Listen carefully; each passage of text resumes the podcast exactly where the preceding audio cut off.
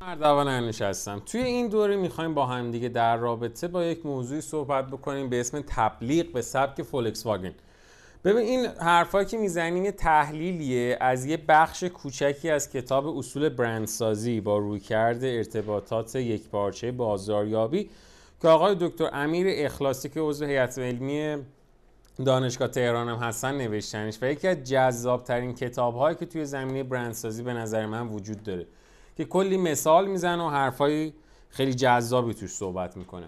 چیزی که هستش میگه که توی عصر تبلیغات یه خودروی به وجود اومده بوده از برند فولکس واگن به اسم Beetle. این Beetle دو مدل هم داره دیگه. یه دونه Beetle مدلش دهه 60 یه دونه دهه 90 که خب اونی که الان ما تو سطح شهر رو تو خیابونا می‌بینیم اون مدل خوشگل تر است که اصطلاحا بهش میگن Beetle دهه 90 این بین این دوتا Beetle ها Beetle دهه 60 یه غوغای به پا کرد توی صنعت تبلیغات و یه عصر رو به وجود آورد که اصلا بهش میگن simplicity که همه چیز رو سعی کرد خیلی ساده راجبش صحبت بکنه. بعد اصلا مدل اینجوریه که میان میگن آقا سادگیه از بعد از تبلیغاتی که فولکس واگن داد تاثیرگذاری بیشتری داره. حتی همین الان هم با هم دیگه بخوایم یه ذره فکر بکنیم می‌بینیم امروزه این سادگیه تبدیل شده حتی یه جورایی به لوکس بودنه.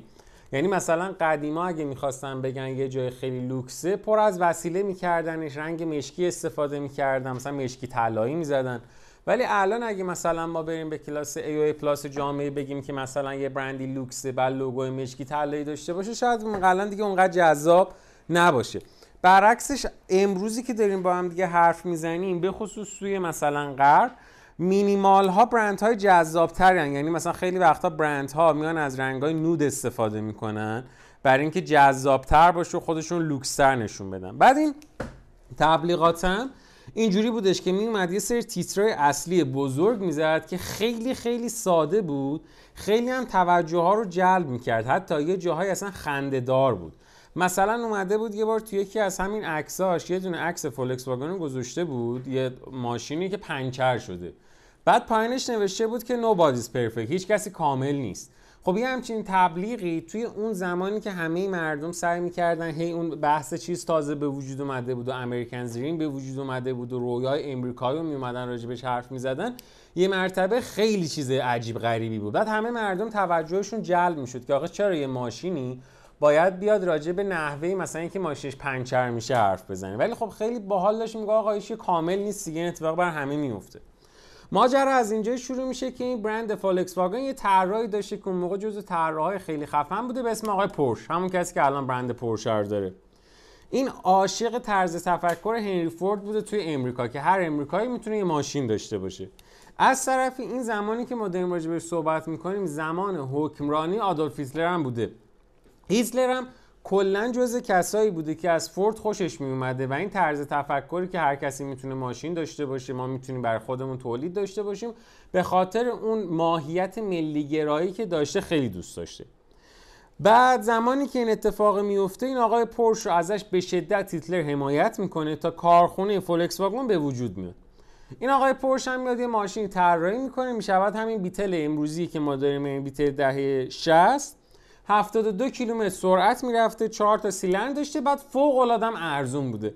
شما تصور کن 360 دلار 360 یورو بوده کلا. یه همچین ماشینی 360 یورو یا 360 دلار چون موقعی که یورو هنوز نیومده بوده. 360 دلار کلا قیمت ماشینه بوده 72 کیلومتر می‌رفته بعد جذابیت کار اینجا بوده که این ماشین آب نداشته. به لحاظ ترمودینامیکی جوری طراحی می شده که به وسیله هوا خنک می شده بعد خب آلمان هم یه کشور سردسیر دیگه. این آب نداشتنه باعث شده بودش که این ماشین زمستونا یخ نزنه و از اون طرف تابستونا هم جوش نگاره برای همین خیلی ملت با این ماشین حال می‌کردن. حالا مشکل کجا به وجود میاد؟ زمانی که جنگ جهانی که میشه و انگلیس ها میریزن آلمان آلمان رو تصرف می‌کنن. کارخونه فولکس واگن تعطیل میشه. تعطیل که میشه چه اتفاقی میفته؟ اونجا رو کارخونه به اون بزرگو میکننش تعمیرگاه ماشینای انگلیسی ماشینای نظامیشون بعد از یه مدتی دوباره جنگ تموم میشه و آلمان برمیگرده و این اتفاقا که میفته مدیر اوپل رو میکننش اینجا به عنوان مدیر کارخونه فولکس واگن بعد که مدیر اونجا میشه میاد میگه که خب آقا ما الان مشکلمون فروشه دیگه ما باید محصول بفروشیم. میاد میگه خب یا باید تو اروپا بفروشم یا باید تو امریکا بفروشم. اروپا رو میره بررسی می‌کنه می‌بینه آلمان که اوضاعش خیلی خرابه. کلی خسارت جنگی داشت و مردمش هم اگه مثلا یه پولی داشتن می‌خواستن برگردن بتونن یه غذایی با اون پول بخورن. خب همتون می‌دونین دیگه توی جنگ جهانی بعدش آلمان خیلی وضعش خراب بوده. هلندیا خیلی خوب میخریدن ماشین رو ولی از اون طرف یک بازار بکر و معرکه وجود داشته کجا تو آلمان. همه چی عالی بوده ولی مشکل کجا بوده؟ مشکل اینجا بوده که بازار بکر بوده محصوله برای آمریکا نبوده. شما تصور کن یه ماشینی که کوچولو و جمع و جوره کلا هم 72 کیلومتر سرعت می‌رفته رو ببری. امریکا که ماشینایی که اونجا بودن همه از این ماسل کارا و ماشینای بزرگ و شورولت و اصلا مال اون خطه نبوده این ماشینه. بعد وقتی یه دونه می‌برن تو امریکا نشونه مردم میدن همه بهش میگن زشت بعد قواره بعد سوارش میشن میگن چه سر و صدا می‌کنه کلا هر چیزی از دهنشون در میمده به این ماشینه میگن. میگن این ماشین ماشین خوبی نیست. تو همین دوره این مدیر عامل میاد یه مدیر تبلیغات استفاده می‌کنه استخدام می‌کنه به اسم آقای اشمیت. حالا این آقای اشمیت دیگه اوج فاجعه بوده خودش. چرا؟ چون نه تنها اصلا کلا از ماشین چیزی نمی‌دونسته حتی رانندگی هم بلد نبوده. ولی یه ویژگی مهم داشته اونم این بوده که اعتماد به نفسش خیلی زیاد بوده.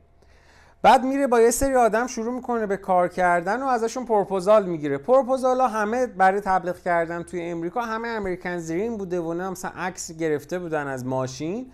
در کنار یه خونه خیلی رویایی توی امریکا خانمای امریکایی اصلا یه چیز وحشتناک. یه ذره میشینین آقای اشمیت با خودش فکر می‌کنه. میگه آقا این مال این ماشینه نیست. روی این ماشینه fit نشده align نشده با این ماشینه. میگه این اکثر رو که نگاه می‌کنی ماشین رو توش می‌بینی قشنگ می‌فهمی این ماشین با این خونه سنخیت نداره. میره همین جوری که میگرده یه آژانس تبلیغاتی پیدا می‌کنه به اسم دی دی بی یه آژانس تبلیغاتی شما تصور کن تازه کار. میاد و شروع می‌کنه با اینا قرارداد بستن. همون اول بسم الله این چیزه این آژانسه میاد به این ماشین شروع می‌کنه راجع به این ماشین با صداقت حرف زدن. حس شوخ طبعی رو می‌بره بالا خیلی صادقانه سعی می‌کنه راجع به این ماشین حرف بزنه. بعد حتی خیلی بامزه است که به ماشین لقب قورباغه زشت میده. که اگه دیده باشین توی ایرانم ما به این دهه از فولکس ها می‌گفتیم فولکس قورباغه ای این از اینجا میاد که این مدیر تبلیغاتی که بوده که اون با اون آژانس تبلیغاتی دیدی بی کار می‌کنه کلا به این ماشین می‌گفته قورباغه زشت. بعد خیلی جالبه شروع می‌کنه یه سری تبلیغ دادن که این تبلیغا معرکن. چرا معرکن؟ چون در عین صداقت توجه جلب می‌کنه و شوخ مثلا یه تبلیغش خیلی بامزه است. عکس تخم مرغ رو گذاشته روش اومده سعی کرده یه دونه فولکس واگن از پشت طراحی کنه. بعد نوشته که some shapes are hard to improve on. به ارتقاء بعضی فرما سخته. بعد پایینش اومده نوشته که باور نمی‌کنین از مرغا بپرسید. شما به هر حال قادر نخواهید بود فرمی با کارکرد مناسبتر بر تخم مرغ طراحی کنید و به نظر ما این موضوع در مورد فولکس واگن سواری نیست صدق می‌کند.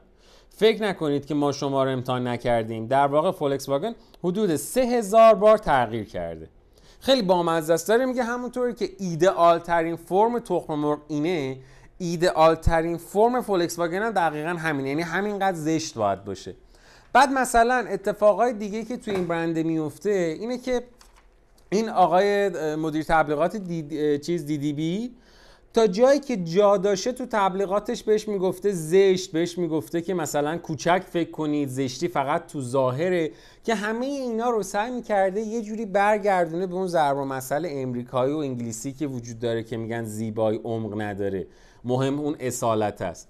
ولی همه این حرفایی که می‌زده باعث شده بوده تا تاثیرگذاری و فرم تبلیغات اصلا عوض شه. مردم توجهشون جلب می شده امروزه ما بهش میگیم که این رفته بوده سبک سمت سبک سورالیسم. یه چیزی اصلا یه سبکیه این سبک سورالیسم که شما رو دو تا ویژگی داره. یکی قافلگیرتون می‌کنه یکی مجاورت غیر قابل انتظار داره. یعنی دو تا چیزو کنار هم دیگه اصلا باورت نمیشه که همچین چیزی می‌تونه وجود داشته باشه. مثلا تبلیغ داده بوده فولکس واگن خیلی بامزه است. تبلیغ داده از یه ماشینی که جوش آورده و یه کسی بغل ماشین وایساده. بعد نوشته impossible اصلا غیر ممکنه یه همچین چیزی. یعنی اصلا یه ماشینشو خراب انگار کرده عکس گرفته گفته غیر ممکنه. بعد پایینش توضیح داده گفته آقا ماشین فولکس واگن چون آب ندارن امکان نداره به لحاظ فیزیکی هیچ وقت این اتفاق بیفته. بعد این تبلیغاتی که اینا داده بودن باعث شده بوده که انقدر این تبلیغات بامزه بودن و انقدر توجه جلب می‌کردن و انقدر ساده بودن که یه سری از خانم‌های خونه دار زنگ می‌زدن به این آژانس تبلیغاتی یا به فولکس واگن می‌گفتن آقا این پوستر تبلیغاتی ها رو بده ما می‌خوایم به عنوان یه دونه تبلیغ که در اصل نه به عنوان تابلو خوشگل بزنیم به دیوار خونمون یا اصلا یه تبلیغ داره توش که کتابم ازش اسم برده خیلی کتاب تبلیغ باحاله. به اسم لمون. لمون هممون می‌دونیم چیه دیگه. میاد به اسم لمون شروع می‌کنه یه تبلیغ دادن. بعد حالا منظورش لیمو ترش واقعا نبوده دیگه. توی امریکا یه ز... یه اصطلاحی اصطلاح یه اسلنگیه.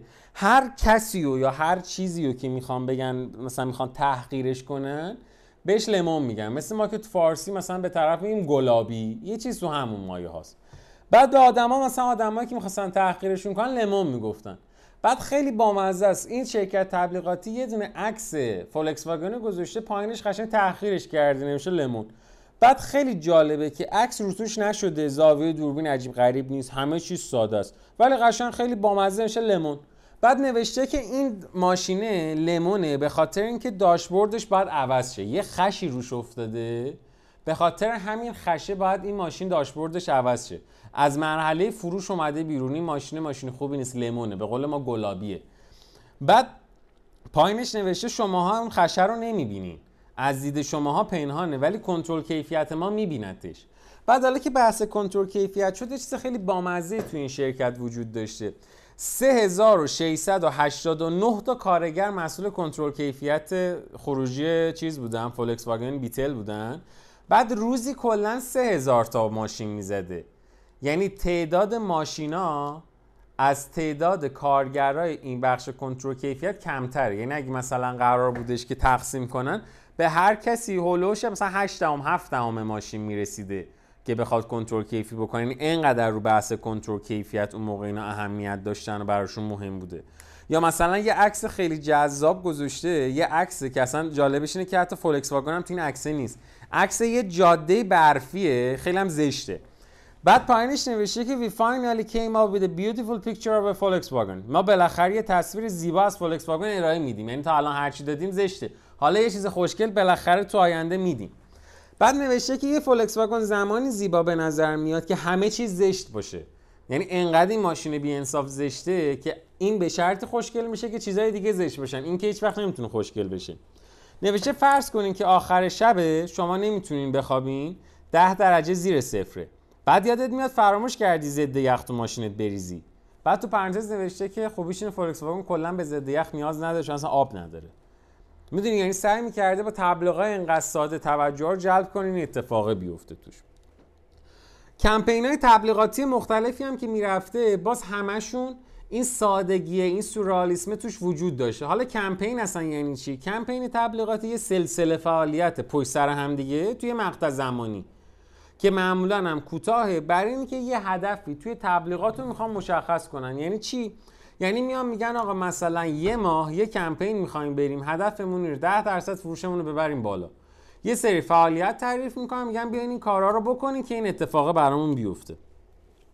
بعد خیلی بامزه است. یه عکس دیگه گذاشته فولکس واگن یه دونه فولکس واگنیه که قور شده. جلوش قشنگ قور شده و رفته تو اینا.